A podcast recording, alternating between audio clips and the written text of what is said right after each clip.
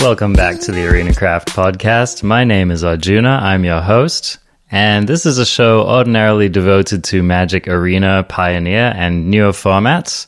However, today I decided to do something a little bit different because I had the opportunity recently to attend Magic Fest Portland. So, what I'm going to be bringing you today is actually a from the floor rundown of my experience at the Magic Fest, uh, used to be known as GPs. And yeah, it was just, it was a cool experience for me. It was the first time I've ever been to one.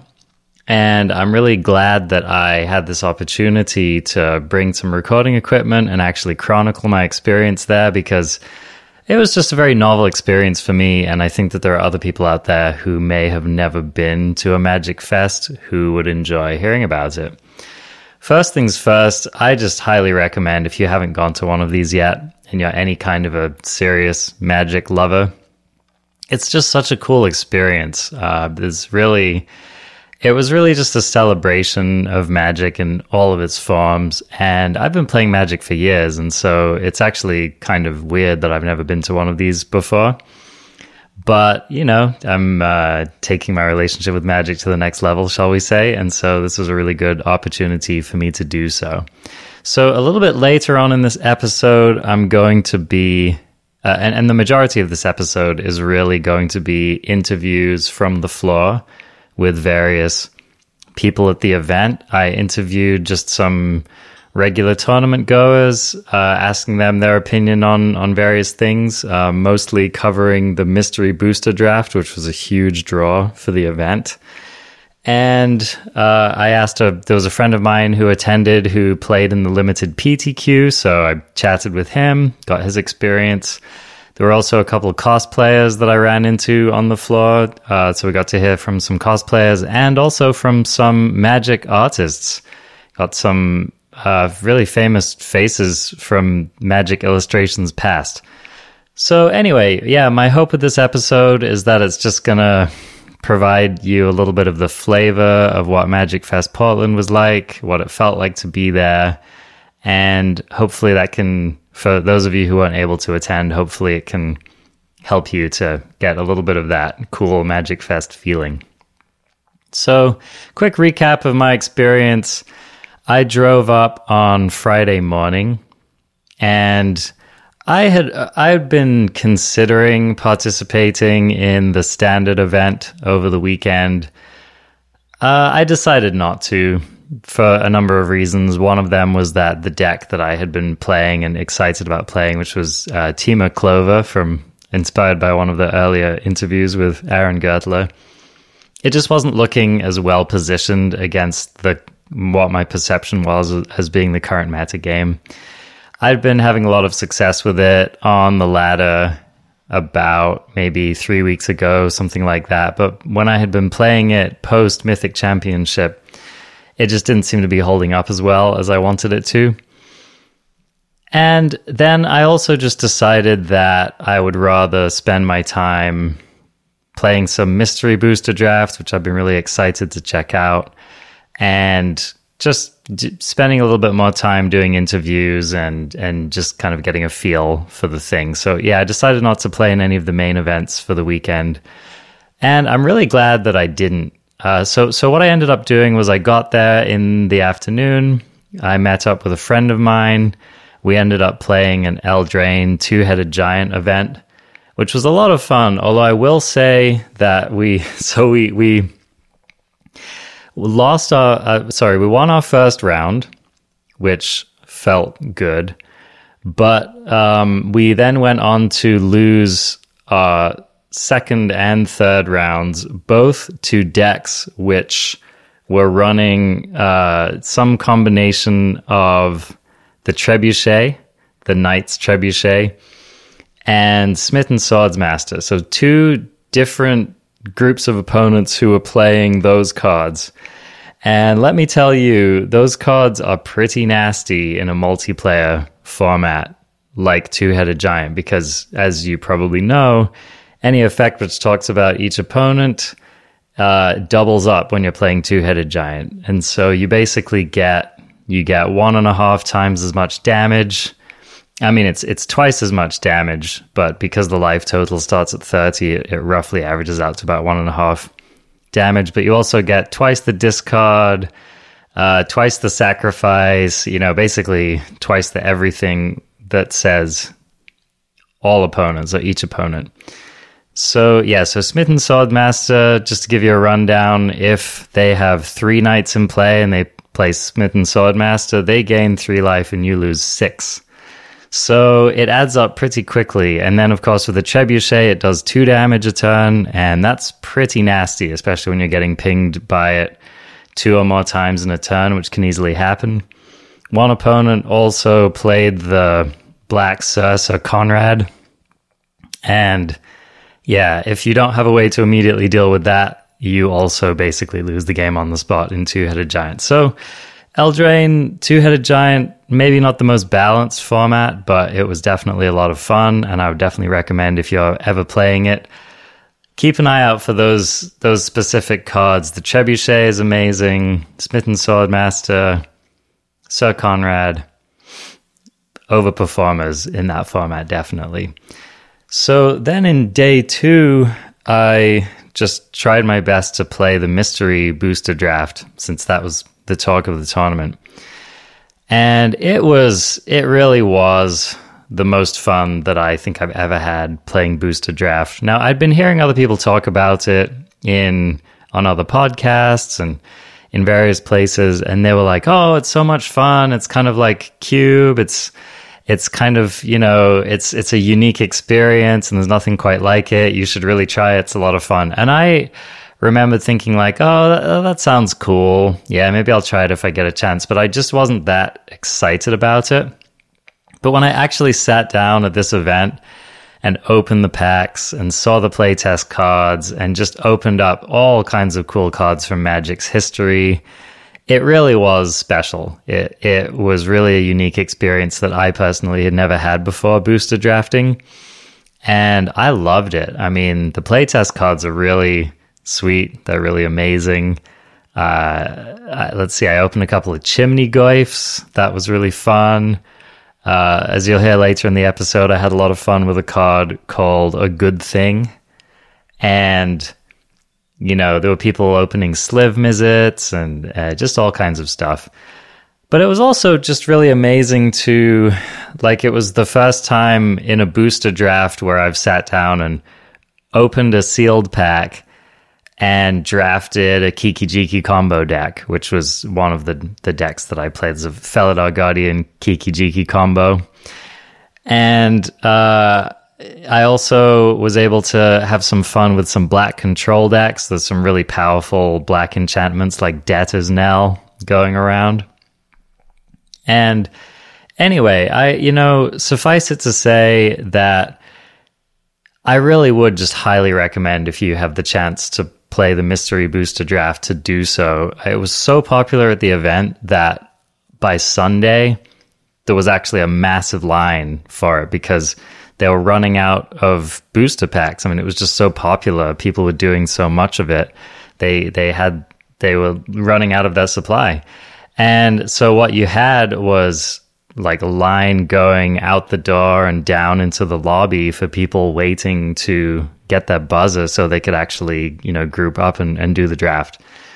So anyway, that's just some indication of how awesome it was. It really was that fun. So when it comes to stores a little bit later on, I would just highly recommend that you, if you haven't done it already, get some packs, play with your friends. Uh, they put a lot of really valuable cards in there, like you know, in, in one draft, I drafted, I got Anima, I got Kiki Jiki, I got Kruphix, the god, uh, I got a Lotus Petal.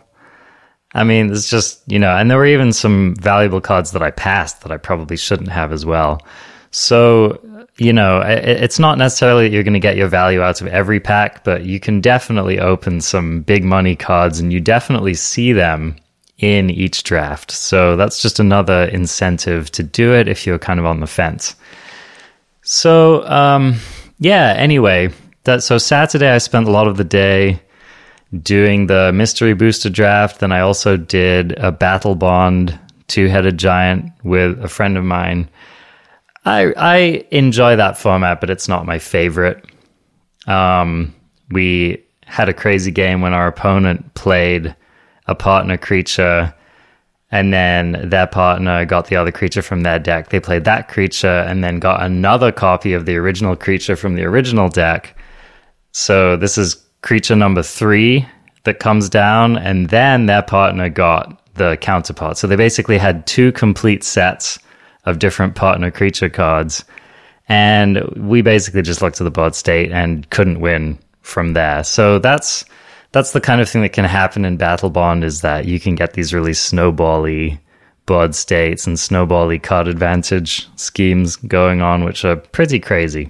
But overall, it was a good time. Um, I really enjoyed my Battlebond as well. And then on Sunday, I did more mystery booster draft, and then I spent most of the rest of the day just walking around and getting the interviews that you're going to hear coming up here in a moment. So, anyway, um, I'm, I'm just going to describe what it's like a little bit at one of these events, just in case you've never been to one. So, it was at the Oregon Convention Center, which is it's on the east side of the river in Portland, Oregon. And uh, Portland's a really cool city, by the way. If you've never been there, I would highly recommend it. Great coffee, great food. It's rainy, but it's not too cold in the winter. And they call it Bridge City because there's a river running right through the middle of it and a lot of bridges going across. And it, it really is just a cool place. Friendly people. It's got a kind of a hip vibe to it. If you can hang with the hipsters on their fixie bikes and all that kind of stuff. Um, so so you go into the convention center and it's just one massive room, of course. And the first thing that you notice when you walk in is there are just tables and tables and tables. I would say that about 75% of the space in the convention center was just taken up by rows and rows and rows of tables. And of course, it's just basically designed to do one thing, which is play magic. So you walk in and there are just these long rows, and you go down your rows, and you know you you get assigned to a number in most of the events that you do. You sit down by your number, and there's someone across the table from you, and then you just you you do your event, whether it's your constructed event, limited, you know, what have you. And then, you know, the rest of the center that throughout the middle of of the center, you have various vendor tables and they have like these plastic case countertops with the cards underneath and I mean there's just pretty much any card that you could want to buy on display in these cases. It's it's pretty cool. It's it's fun just going, seeing what's on offer, there's this kind of marketplace vibe where everyone's people are trading and cashing in and cashing out and uh, negotiating, and it's just a it's a really cool feeling. It, it really is. And then around the edge of the center, you have food vendors. Um, you have prize prize stations. So when you play events, and especially if you win any events, you get prize tickets that you can redeem for things like booster packs and shirts and deck boxes and sleeves and singles, you know, just kind of your standard fare magic merch. I got a Garruk t shirt. It was a Magic Fest Portland themed Garruk t shirt that was really cool. And then there's also tables with artists, which is just one of my favorite things about the event. So you can go and get your cards altered by a magic artist. You can pick up custom tokens and playmats featuring art from that particular artist. And then they have various other knickknacks depending on the artist. And that was one of my favorite parts of it actually was to get to meet some of the artists from Magic's history and you'll hear some interviews with them if you keep listening. And So yeah, it, it, overall, it was just a, a, big celebration of magic. Walking around, meeting people. There's a bunch of cosplayers, which is awesome. I saw Rowan Kenrith. I saw Fae of Wishes. I saw a Teferi. Um, there's just yeah, so many cool dedicated people showing up to bring some of your favorite magic characters to life. So, yeah, like I said, if you have ever considered going to one of these events, I would highly recommend it. People came in from all over the country to check this out, and it was worth their time. You know, it, it's just, it's so fun to be surrounded by magic players and your friends and uh, playing, especially playing new formats like this weekend was really exciting, and uh, I'd recommend it to anyone. So, anyway, thanks for listening to my long and perhaps meandering intro here. I'm going to cut to the interviews now, and uh, I hope you enjoy this, and I'll catch you a little bit on the other side. So, here are some snippets of interviews that I took waiting in line for the Mystery Booster Draft. So, I'm here in line with some people at the Magic Fest Portland, and we are currently waiting for buzzers for the mystery booster event. Uh, it's so popular that there's literally a line all the way out the door and down the hallway in the Oregon Convention Center. And I'm here with a couple of people who are also waiting for the event. And uh, yeah, let's just start with you. Um, what what are you excited about with the mystery booster draft? Um, well, obviously the playtest cards, but it's going to be interesting to have the experience of a cube that hasn't been built by that that's been built by you know wizards themselves, um, because you know a lot of people's cubes are of varying quality, um, and the, I just think the draft's going to be really interesting, seeing all these things that play together.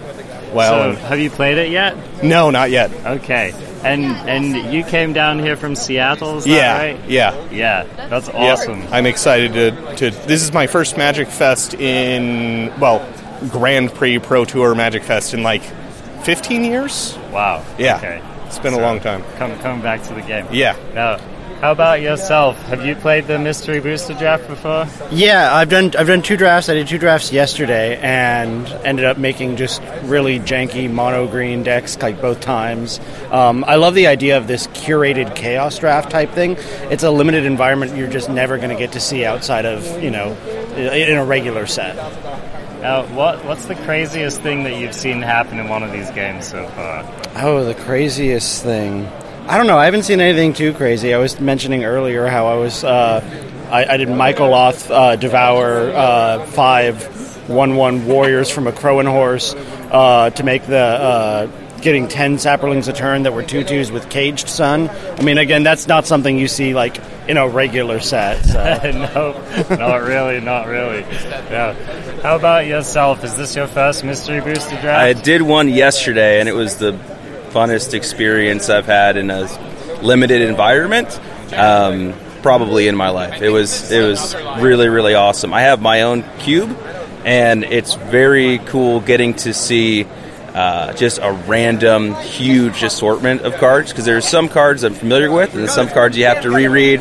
Some cards you read wrong, and it's just uh, it's it's an amazing, sometimes explosive, but also sometimes very very long and drawn out experience. But it's definitely the best one I've had.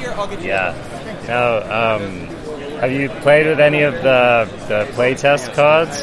I don't think I'm going to add any of them to my cube, just as I, aesthetically, I just don't like the look of them, Got but I could totally understand people, you know, even doing alters of them and then putting them in their cube as like a, a history kind of thing. Um, it just wouldn't be for me. Yeah. Have you played the Mystery Booster? I have not. Okay. Are you excited about it? Yeah, I actually am. Um, it looks like a lot of fun. Um, interested in seeing what it all turns out to be. The playtest cards look like a lot of fun. Yeah. Is there any particular playtest card you're excited to open? Um, I don't know. The uh, Interplanar Brushwagg looks pretty cool. Yeah, that's pretty amazing. Uh, just I, big yeah. dumb creature that attacks everybody. yeah, I the one that I've been wanting to open not just because of the value is Sliv Mizzet. Oh yeah, I just I just love the flavor of that card. yeah. They changed his uh, flavor text. Live Mizzet is the best or whatever. Totally, I love it. Yeah. What's the So- uh, what what what's the like four three vigilance flying green black creature? Oh, the Golgari Death Swarm. Yeah, I'm I'm excited to try and open that one. Yeah, I, I saw a couple of those. Just I- to hurt people. Yeah, right. Totally. So wait, tell me uh, for our listeners, tell us the crazy combo you were talking about. Again. Oh, so um, it was um, it was life and limb. I'm sending. Uh, to it doesn't have to be life and limb, but some way to animate all your opponent's creatures. Um, and then doing an a combo with Soul Sculptor, which will turn a creature into an enchantment that loses all other abilities. Which means you didn't turn their creature their land into a creature and just destroy it. No, you turn it into an enchantment, so it just sits there taunting them as they can't tap it for mana anymore, and it just sits there with no active abilities. Um, yeah, It's it's pretty nasty. yeah. Yeah, I love it. But- I, I think um, my favorite experience so far in in the Mystery Booster draft was drafting the card uh, "A Good Thing." Uh-huh. Have you guys seen that? No. It's it's this it's a it's a six CMC enchantment, and it doubles your life every upkeep. But when you reach a thousand life, you die. and Too much of a good Too much of a good thing. Exactly, and you're not allowed. You you can't target it with any of your spells, and you cannot sacrifice it. So Beautiful. You're locked in. Yeah, That's fun. Right on. Awesome. Here's a quick interview I did with my buddy Corey, who played in the limited PTQ on Friday. So, how have you been playing Magic Fest Portland this weekend? Well, my, my approach has been to do a lot of limited. Uh, signed up for the PTQ draft event on Friday. Okay. And then since then, I've just been doing a lot of on demand limited drafts. Um, How'd the PTQ go? Um, it was fun to be a part of. I had only done one before and it was sealed. And I think it's actually rather new to have it as a draft format. So it's fun to be part of something that is still um, being adopted. Uh, didn't go very well for me in record and wins, but uh, you know, I always my favorite part about drafting is the actual draft experience, not necessarily the games. Uh, I find it to be really interesting and something I'm continuously trying to improve at. So it was a good test and definitely had some lessons to walk away with. Yeah. Um, and then yeah, since then it's been a lot of the on-demand drafting and also I, being a relatively new player coming into it the last three or four years. Um, the mystery boosters is kind of a it's really exciting for me, but card evaluation is tough to realize like oh that's a signal because it's in here and you know with it being such a huge pool of cards over 1600 it's hard to know like if there are potential themes if you just kind of resort to some of the tried and true tropes and strategies of draft. Um, so it's really i feel like it's extra complex for a game that's already quite complex. Um, but it's been super fun Yeah. Um, so, have you managed to like identify any archetypes in the Mystery Booster, or, or is there anything that you've done that's kind of felt successful to you? Absolutely not. I've, I've managed to find the losing archetypes. Okay, Or okay. just uh, somehow I've been cursed with horrible luck, um, which is obviously everyone knows is part of the game. Oh yeah. Um, but yeah, I. It's interesting because you know you at the convention you have these special edition playtest cards, and those are fun. Can't really expect what's going to come out of someone's hand when they play it, and even for yourself, again, when you're coming down to like valuing a card, is this is this good? Do I fully understand what it does? Um, and then, yeah, is it something I want to take for actual financial consideration? Because you know, twenty-five dollar drafts add up, especially if you're you're just losing on the first match and then you're dropped. Um, yeah. but yeah, I don't have any good strategies that I could uh, part ways Uh, with. yeah, yeah. Um, so, what's the craziest thing that you've seen happen, or the craziest board state that's happened so far while you've been doing the mystery draft? Hmm. Uh, one of my opponents yesterday played one of these playtest cards that on your upkeep, the person that played this card, it's an enchantment. It doubles your life, and if you get to a thousand, then you, you lose the game. And how did it go for them? It worked out. It, it won him that game. Okay. Um, and yeah, he was down to a pretty low life total, and it bought him some turns. And the board state, when he played it, the board state was about at parity, but shifting a little bit in his favor. And then he had enough creatures that he could just start attacking each turn. And it was combined with this um, artifact created the name of that when it's equipped to an attacking creature, um, when that creature attacks, the opponent will start revealing cards from the top of their library until they reveal a land. And for each card revealed, that creature gets plus one, plus O. And so he was like attacking with this lifelinker first strike and just getting extra power while milling me at the same time. And so it just came all together for him in a beautiful way, but for me in a very unfortunate way. I was like, oh, I might actually uh, rip off a win here. So it's hilarious because I actually drafted that enchantment as well, and I played two matches, and the only game that I played it in, I died to it. and I will say it bought me some time. I was probably losing that game pretty much on the spot if I didn't cast it. Yeah. Um, but it was definitely my opponent had a deck uh, built around Odric. Okay. And so he was just getting in for massive amounts of damage every turn. And eventually he just looked at the bird state and realized I'm not going to win the race against this thing. And so he just stopped attacking. Yeah. And then meanwhile, he, he had, at the end of the draft, he told me he had like six Lawmage's Bindings in his deck, or something like that. So I, Wow. every threat that I would play, he would just lock it down. Yep. And uh, yep, eventually I looked at my life total. It was 640, and I was like, I'm actually dead next turn. Which is normally a life total that you're pretty happy to have. So that, So- that's one of the cool things about you know these cards in this game is like there there's so many with that many cards that exist in the world in this game. It's like you run into unique things. So uh, like same opponent, um, I had an enchantment that I played on his creature that on that player's upkeep, whoever's the creature is enchanted by, um, on upkeep they lose one life. And so that was on the battlefield at the same time as that doubling life total enchantment. And so we was like, well, what would happen in the scenario where his life total was 500 and then it's his upkeep?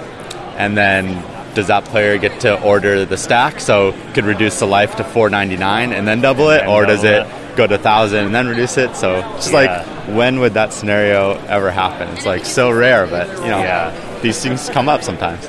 It's awesome. It's awesome. Yeah, I, I have to say, I think this is the Mystery Booster has been my favorite format, limited format that I've ever played. Yeah. And yeah, I just absolutely can't wait for it to like be in the stores. Yeah, just combines so many things that people love. Well, can't speak for everybody, but for me as a player, Yeah. the draft experience, the excitement of opening packs, that anything could be in there. It's kind of like pseudo cube because it's a curated list of cards that has some, you know, synergies in there. Um, and then yeah, it's just like a, a trip down memory lane for people that have been playing for a long time. I know. It's uh, like I opened a lotus petal and I was like, this is sweet. And I get to keep this. I get to keep it, yeah, right? it's not like the giving it back to my buddy who put That's the cube thing, together. You know, you could open a mana crypt and keep it, right? And Yeah. I mean, that's exciting. It's something you don't normally get to do with cubes. So, Yeah. yeah. I, I, I think it's like it's an amazing thing that they've done. Oh, my buzzer is going off, and looks like yours is too. Thanks for the interview. Sure, thank you. Yeah, cheers. And now here's perhaps my favorite segment from what I did for the show this weekend, which is my interview with the various artists that were at the Magic Fest. I just really enjoyed talking with these artists. They've contributed so much to the game. I think it's easy to take for granted when you look at a Magic card that it has art on it. But if you stop and think about it and you read the name, you know, there's just hundreds of, probably thousands even, of artists who have contributed to Magic over the years. And it was just really special to talk with people who had illustrated cards that I have played with and love throughout my time with Magic. So, anyway, I hope you enjoy this. If I can have you start just by introduce yourself Yep. and say your name. Yep, yep, yep. I'm Mark Poole. Yeah, how's the weekend been going for you? You know, it's, it's nice and gloomy up here. I love the weather. It's awesome. I'm from South Carolina, but Oh, okay. but it's been good. No, the weather's fine. The event's fine. Food's good. People are great, so no complaints. Awesome. So Yeah. you've been you've been doing alters and signing cards. Alters, signing cards. Uh, yeah, you know, Okay, eating, eating food, Yeah. signing cards, eating food. There you go. That's, that's how it is. About how many of these do you tend to go to a year? It depends. Minimum of ten, but upwards of maybe twenty. Okay. Yeah, Yeah, yeah, yeah. So a good bit, and not just a magic event. I do other other shows, gallery shows, but magic is in that range there. Yeah. Do you do cons as well? I do some. I these are a little bit better because it's focused. But you know, I, used to, I do Gen Con, but I've done them all. I've done like San Diego Comic Con, New York Comic Con, all those things as well. But uh, sometimes I take a break from those. They're a little different. Yeah. Yeah. So you're really well known in the magic community Yep. as a magic artist. Um, do you do artists for other games? Oh yeah, dude. You name it, I've, I've probably done it. Seriously, you know, I've done even online gaming and stuff. I've done conceptual work, a bunch of stuff out there. So Oh, all awesome. kind of art, and not just even games. I've done stuff for Cirque du Soleil. I've done stuff for Ford Motor Company. I've done stuff for NASCAR. I've done stuff for NFL. So it just just goes on. Oh, that's Yeah. epic. Yeah, I'm yeah, curious yeah. about that Cirque du Soleil. Yeah, yeah, yeah. I did this one. It was like a 24 foot, 36 foot poster craziness, dude. Yeah. That's amazing. Yeah, it was a lot of fun. A lot of fun. Okay, I'll yeah, have yeah. to check that out. Yeah. Just, just by the way, like if people want to find your work, where can they find it? You can go to markpool.net, Okay. and that's I got a actually we're just switching over hosts and stuff, but there's a there's a ghost site there right now. So Okay. Yeah. Okay, that's sweet. So, a couple magic questions. Uh, You probably get asked this all the time, but do you have a favorite artwork that you've done? uh, you know, again, it's like who's your favorite kid? I'm like, well, it depends on what they've done that whatever day. But no, as far as the old world stuff goes, or what I call the Old Testament art, would have probably been uh, Balance. I like Balance, and then the Kjeldoran Frostbeast. I don't know why. It's just like that. When I like this dude coming out of the ice, it was people like Kjeldoran and. I'm like, yeah, I like Kjeldoran and Beast. And then uh, modern stuff. Stonecoil Serpent is just a fun one. Good stuff. I, so. I love that. It's Yeah. a great card. It's a great artwork. it's good across the board. It was just good. You know what I mean? So it was a lot of fun on that one. tossed you a good one. They did. They gave they gave me one. I was like, all right, thanks. So that was pretty good. That's awesome. Yeah. Well, you know, it's it's Birds of Paradise. Yeah, there. yeah. I'm a big Birds of Paradise Yeah, fan. that's yeah. There you go. Ancestral Recall. You also can't go Of course, that. can go around there. Can go around with the library and some of those. Yeah, but yeah, yeah. So, um, and uh, we were just talking a little bit earlier. Um, you said that you were into Warhammer. that's what I play, So that's like your main game. dude. I, I I have about every army, but maybe orcs and chaos. Ca- chaos. I, I play, uh, gosh, nine, ten different armies. I do tournaments and that. So That's awesome. Yeah, yeah. Now, is that like something you've been doing forever? Yeah, matter of fact, in the, back in the early '90s, I would do. I'd set up a signing, but I would let the store event know if you run a mini 40k tournament, I'll I'll come do a signing. Oh, so they would run like a one day Mark Poole 40k tournament. I'd show up, be playing 40k, and signing magic cards and stuff. Oh, that's so cool. Yeah, yeah, yeah. Because that, So- that, that's just always been. I love the the novels. I like the, the the world, the 40k stuff. I just you know that's just what I fell into early. Yeah. So and, uh, and so an excellent outlet for your artistic. It is, uh, but but the problem is, is time. I don't have time. I'll have one model that's just painted to the hilt. And the rest are tabletop ready. And they're like, dude, I thought you was an artist. I'm like, yeah, I know. I just don't have time. But I do paint them. I eventually get everything done. So it's yeah, kind of funny. maybe if, if the schedule freed up, you might put a little more time. Yeah, I do. Yeah, but the yeah. problem is, then I'll buy another army. It's like, oh, I'm gonna play these guys now, and it starts all over again. Yeah, yeah, it's totally. tough. So, so if I were, to, if let's say I walk in the room and you're playing Magic, and I look down at your deck, what are you playing? Straight up direct red damage. Okay, That's it. All or nothing. to the face. Just to the face. Yeah. yeah, yeah. That's Do you it. play Commander at all? No, my son's trying to get me to play Commander, so I, I think I will eventually. I'll get involved with that Yeah. because it looks great. It looks good. All roads lead to Commander Yeah, eventually. yeah, that's what I hear. So that's what he says. So uh, I think I'll jump in at some point. Okay, so people can find you at markpool.net. That's correct. and uh, Twitter or anything like that. Uh, no, my daughter's hammering me on that. She's like, "Dad, you really got to get you got to you got to be posting more. You got to get out there." And I'm like, "Okay." Yeah. So when I'll post one time, she gets all happy. But she's like, "Dad, you got to do it every day." So eventually, I'll get my my act together yeah. and, and get that going. Well, so, hey, I mean, yeah, you know, yeah. you're, you're popular enough that you don't need it. I know, but I still should. I still should. Yeah, yeah, yeah, why not? Well, yeah. hey, thanks so much. Yeah, Mark. man, definitely. Really great having you on the show. Thanks, man. Awesome. Take care. To get started, why don't you just introduce yourself and say your name? Sure thing. Uh, Chuck Lukacs. Okay, awesome. So you're a magic card illustrator, magic artist. Yep. And how long have you been working with Wizards of the Coast and Magic? They uh, they first got me in on the Lorwyn deck. Oh, okay. Um, and I think they uh, got um, for that deck, it w- went a little bit more fairy tale, um, kids' book looking sort of illustrators in on that deck. Uh, so, um, Lorwyn, uh, Morningtide, uh, and then I've been doing it ever since. So that was right around 2002 up until now. And I assume that you'd been doing fantasy art before that as well. Yep, uh, did uh, D and D work. So um, uh, when they used to have uh, print magazines, this is kind of dating me, but when they used to have print magazines of uh, Dungeons and Dragons, uh, Dragon Adventures, and uh, Dungeon Magazine, uh, I was in a lot of modules um, for D and D before Magic, and um, but I've been in the game for about 25 years now. And blessing or a curse. oh, that's that's amazing. And so, hopefully blessing. So I know this might be a hard question to ask, but do you have any favorite pieces or pieces if someone were to ask you, you know, that you would be really excited to show them? Well, Magic? I was I've been I've said it a couple times for this uh, GP in in that um, unless some kind of like uh, health issues come about, so where I have to you know sell a painting for for the cash. Uh, the Vanquisher card for uh, um, amongst the Heroes cards that I did uh, for the first Theros block. That one I'm keeping. That one's kind of my baby. but halfway through this uh, Elspeth piece, when I was painting it, I got it in my mind to try and dissociate from the, you know, halfway through. I, I knew it couldn't be my baby. So like I, I knew I was going to sell that right away, and you know, strike when the iron's hot kind of thing. Uh, so favored would probably be currently the um, Vanquisher card. Yeah.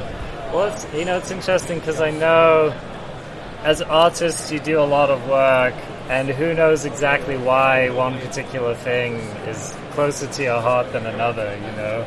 But, oh yeah, yeah. The card dynamic is pretty much worthless in terms of like most of those hero cards. You have to find a way to work them into your deck.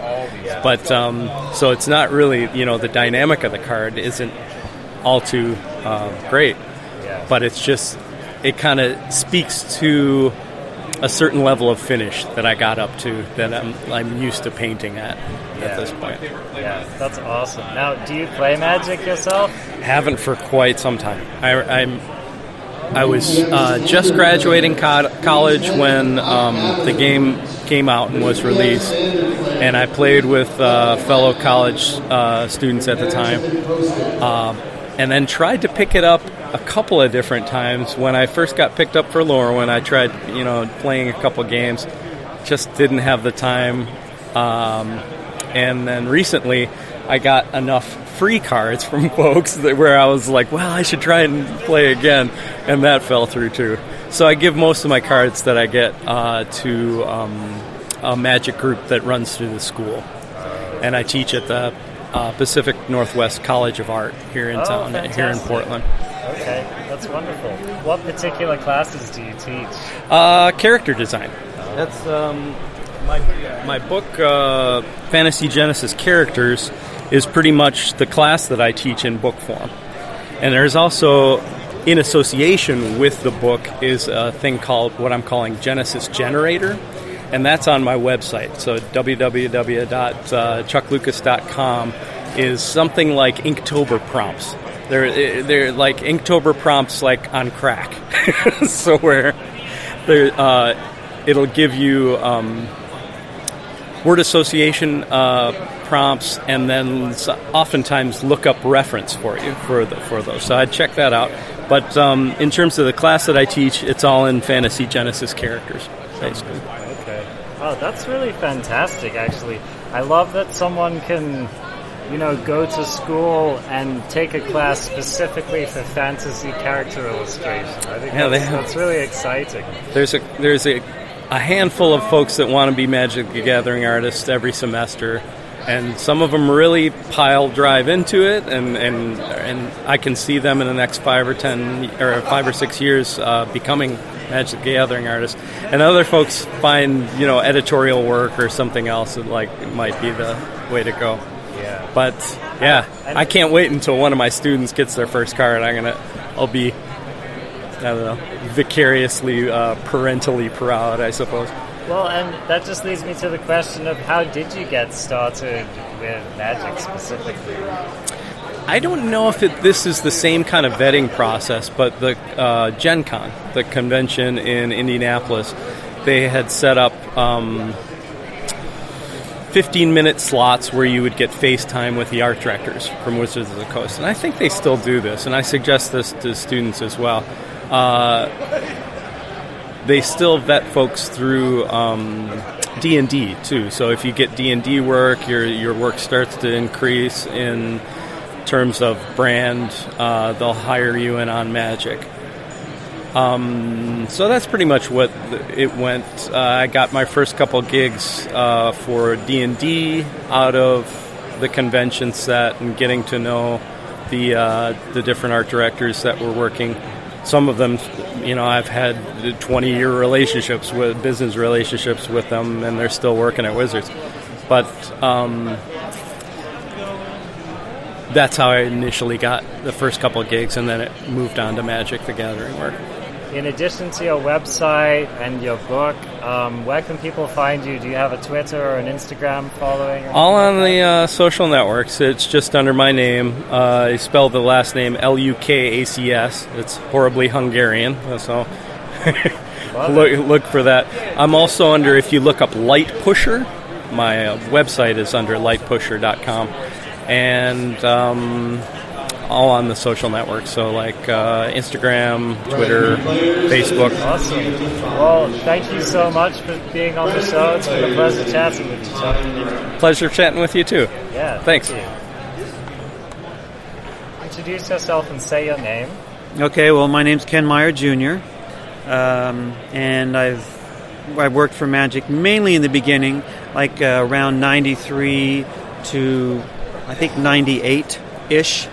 Uh, and I didn't do a ton of cards, about 15 cards or so. So, T- tell us what were some of the first cards you did for Magic. Well, I think well, Arabian Nights was the first set, uh, and maybe Kird Ape might have been the first card. I think, uh, but it was that group. I think there were like seven cards, if I remember right. Uh, so it probably could have been Kird Ape. That's that's an excellent card to start on. I have to say, started off with a bang. And so, what were you doing before your magic illustration? Uh, well, I mean, I learned to draw like most people when I was a kid. In my case, it was tracing from comic books, which I still read to some degree. Um, and that was my original plan was to go in the comic book field, which I did some, but not really as a full time thing. Uh, and then after college, I started working um, in various ad agencies and stuff. So I was already a working artist uh, from about 19, I'd say 77 onward, and I didn't start working uh, with Magic until 92, 93. So um, I had already learned, uh, pretty much self taught, what I used from that point on, and then I just, with a lot of time, you know, got better and better. Yeah, and so we had just been talking earlier about how um, you you've done a lot of illustration and a lot of it not necessarily fantasy based. Right, uh, because really the first, the very first game I did was for a company called Mayfair Games, and it was a werewolf themed uh, book. But then right after that, I started doing a ton of work for White Wolf Games, and their stuff is more horror themed. So I did hundreds and hundreds of paintings for them for books and cards and stuff. Um, and then when Magic really broke wide open, then of course there were a lot of new games that came out. So I did a lot of work for a lot of those other companies and games like Shadow Fist, Middle Earth, uh, the Vampire Game, uh, Magica, Redemption, uh, Dragon's Storm, um, and probably some others that I'm forgetting. Wow, Shadow Fist, Legend of the Five Rings. yeah, yeah, that's right. Yeah, I played Shadow Fist a little bit. I played a little bit of Legend of the Five Rings. Oh, that's fantastic. Yeah. And have you done illustration for some of the more recent Magic sets as well? No, I wish I had. It's it's a little harder to get back in. Uh, during the gap of my work for them, they got so big they can hire pretty much anyone, and every fantasy artist wants to work for Magic pretty much. So, uh, in addition to their taste changing somewhat over the years, um, I haven't done anything for, well, since like 98, 99. And uh, I keep trying to get in now and then, and it'll just depend on who knows, find the right art director or something.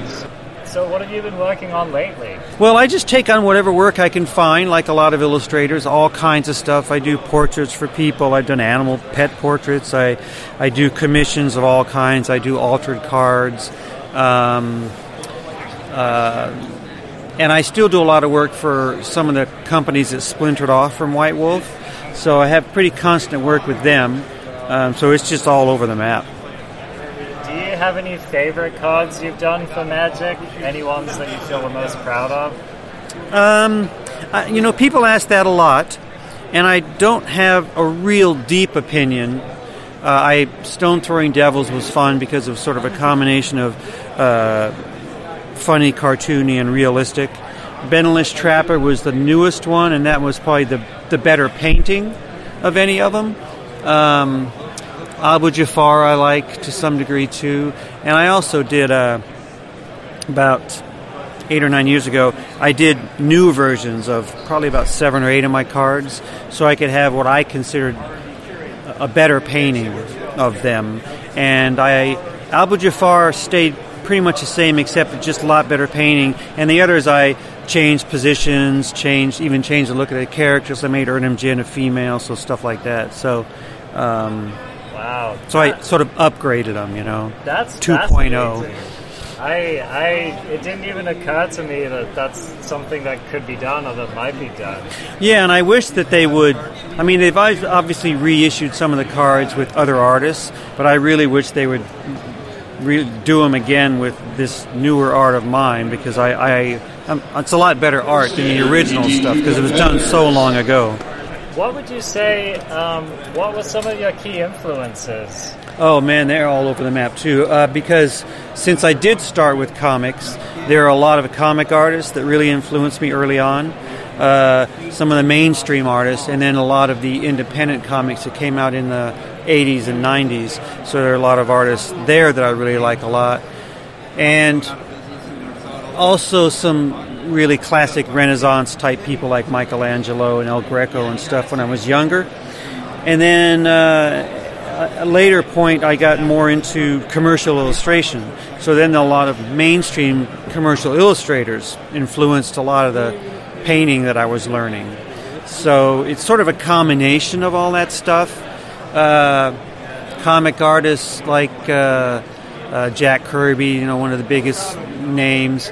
Um, and then some of the people that came along later, like Frank Miller, uh, Craig Russell, uh, people like that. And then independent comic artists like Steve Rude and Jaime Hernandez, various people like that. Uh, did, you ever get into 2000 AD, any of Judge Dredd, any of that kind of stuff? Uh, I never really, I didn't see very many issues of that being in the U.S uh, and I didn't know to search it out, but I actually had some work in some British comics. What was it called? Um, uh, Toxic is what it was called. There were a couple issues of that. There was a, there's a guy named Mike Carey who's gone on to be a pretty popular writer uh, for uh, uh, DC mainly, I think.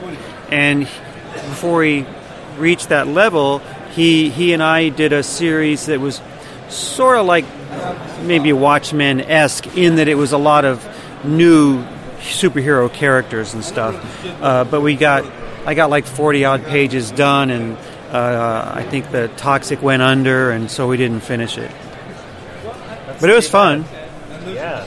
It's hard though because, uh, in my case, I've ended up slowly gravitating towards relatively realistic rendered work, and so a lot of times I'll do a lot of uh, photography uh, for reference, and it makes it harder for me doing a, a, superhero book because of the nature of the characters. You know, basically being naked people with latex on. Um, and then tons of peripheral characters around the edges and stuff. So it makes for an awful lot of work, a lot of workload for comparatively small pay. So I, I, was offered one or two projects, like a Green Lantern thing at one time, and I just didn't think I was good enough to pull it off. Um, uh, so most of the stuff I did was for smaller companies and more like Vertigo esque kind of stories, realistic, maybe horror stuff so you've, you've really spanned the gamut in your career. Yeah, I've done. I, I have, and I've had a lot of different day jobs too. One, I had I worked for a couple couple government contracting companies in the '90s, and one job I got, I would fly. I lived in Las Vegas at the time. I would fly this remote place, supposedly across from Area 51 in the Nevada desert.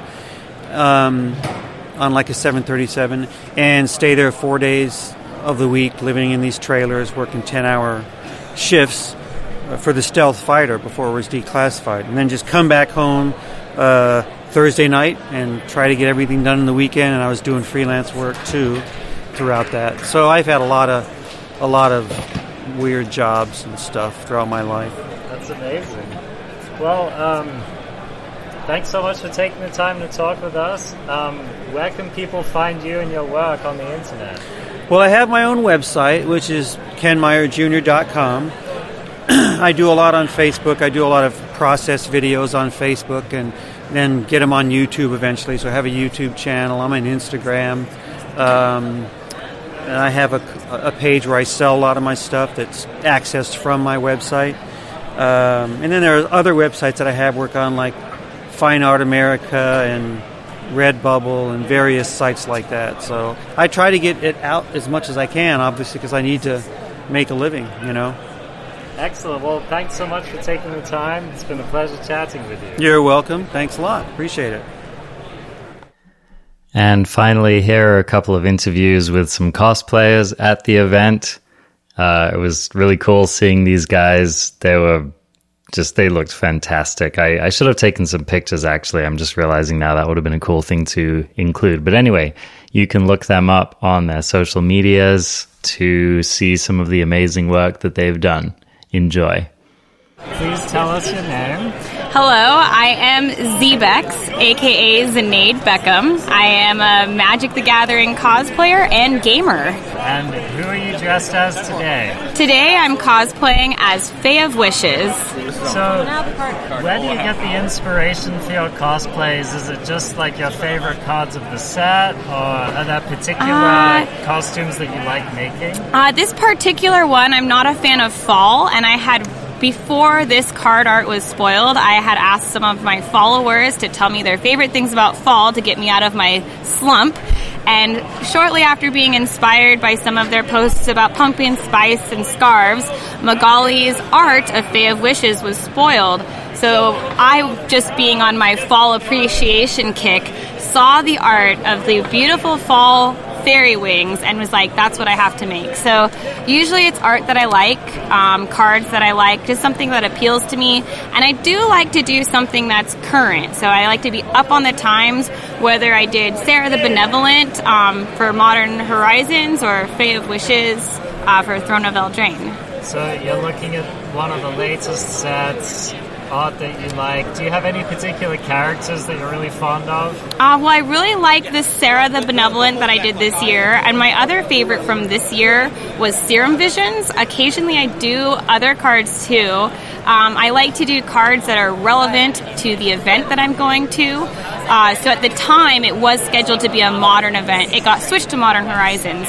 However, I had Serum Visions because that is one of the top played cards found in a high percentage of modern decks. So I I love that card art too, having used it myself in some decks. I love that. That's like that's a deep cut. You know what I mean? Like a lot of people just go for a planeswalker or some like really iconic character. I started off doing a lot of characters that were not normal. Like I did start off with Liliana of the Veil, but it was followed by Restoration Angel. Um, I did Kari Zev, Nylea, God of the Hunt. So some of my earlier ones were a lot more offhand, and then when people don't recognize you, then you're like, okay, I'm gonna do Nissa next because I want people to know who I am. I feel like the true Magic fans will see and appreciate. You give them a couple of hints, like I have some little glass jars with me here today. Uh, so when people are want to know what I am, I say, well, I've got some non-creature spells for you here. Uh, from outside the game, what am I? And the ones who know can figure it out. I love it. That's amazing. So, how did you get started cosplaying? I have a dance background, so I know how to sew. And when I started playing Magic, uh, we attended the Pro Tours to watch, and I didn't know enough to be able to follow the game. So, Pro Tour Dark Ascension, I decided that I wanted to dress up as Liliana of the Veil so that I could be at the event, even though I couldn't follow the games, but still feel like I belonged.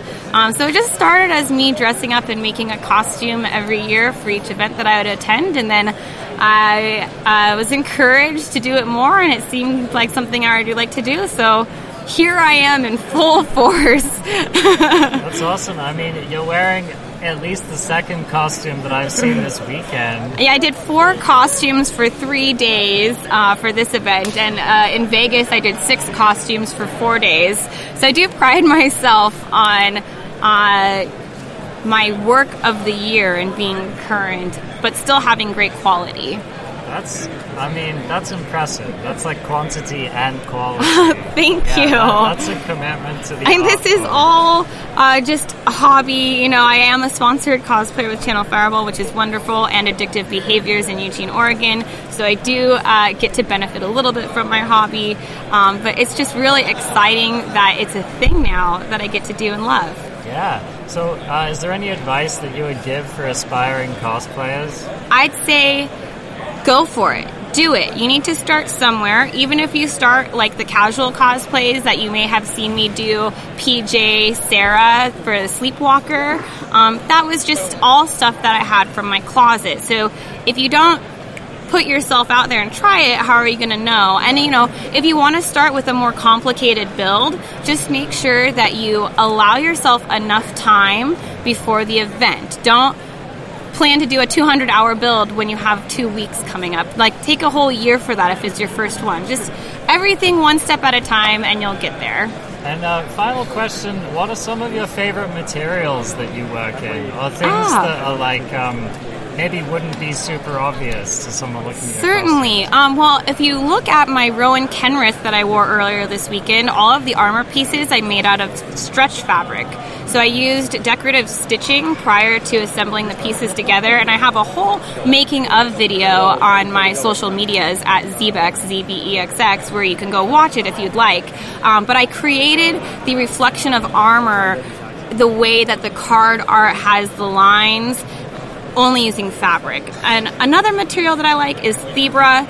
It's a thermoplastic, which a lot of cosplayers either use Worbla as a thermoplastic or foam. Um, but it's really awesome to mold like clay, and I've personally worked with it primarily and have found that it's really easy for what I make. Well, thank you so much for taking the time to make an appearance on the show. Of course. And where can people find you on the internet? Uh, so again, you can find me at Zebex, Z-B-E-X-X, and I am everywhere. That's my handle on Instagram, Twitter, Facebook, Tumblr, Twitch, YouTube. I've got lots of good content out there from Magic the Gathering to cosplay to just having fun. well, Zebex, thank you so much. It's been a pleasure talking with you. Thanks for having me on the show. My name is Ariel. Ariel, okay. Who are you cosplaying today? I'm cosplaying as Rowan Kenrith. I, I love it. The, the costume is amazing. I'm super impressed. You look fantastic. So, how long have you been cosplaying magic for? Oh geez. Uh, since like I made a Chandra Pyremaster back in like 2014. That took me a while to make. So since then, and so um, I think a lot of people don't quite realize what goes into making a cosplay. What are some of the materials that you use? Oh man, uh, I personally am very fond of using a thermoplastic called Worbla, which is what I make armor out of typically. Um, you heat it up with a heat gun and you can shape it into pretty much any shape you want.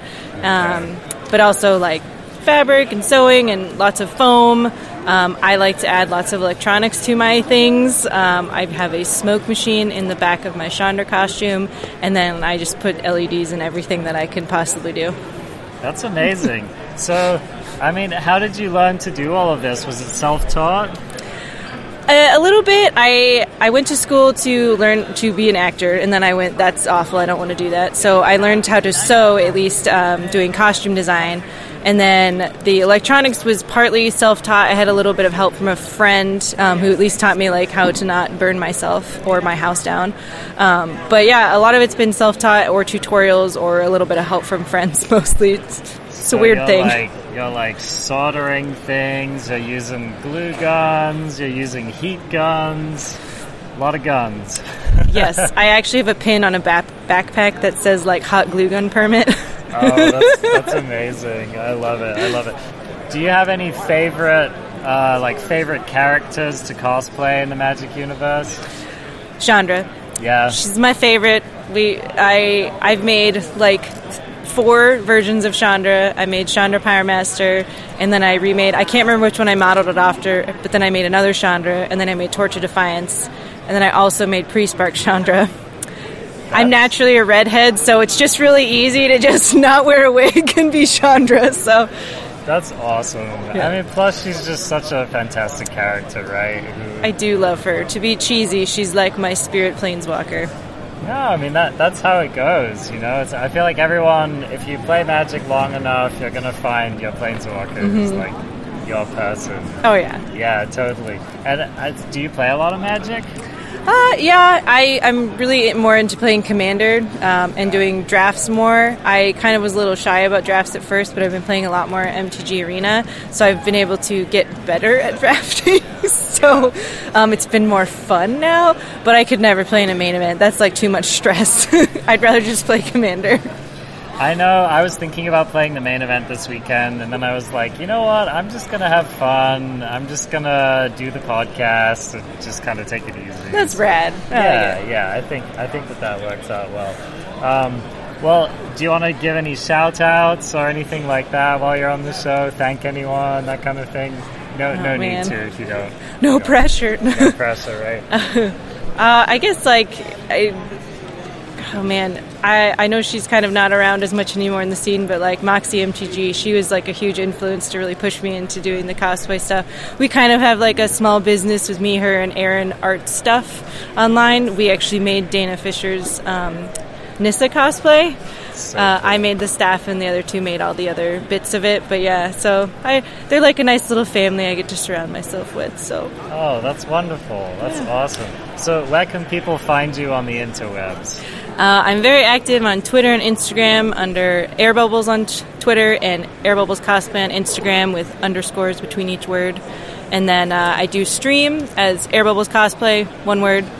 But yeah, those are going to be the best places to find me. Do you stream in costume sometimes? Sometimes, yes, I do. It is effort to put it on, though. I believe it. I believe it. Well, that's reason enough, I think, to tune in. So Awesome. Well, thank, thank you, Ariel, so much. It's been a pleasure having you on the show. Thank you. So, yeah, thanks for joining me on my journey through talking with all of these wonderful people. Much gratitude to all of you for contributing to the show. It's really a pleasure and an honor to have you on here.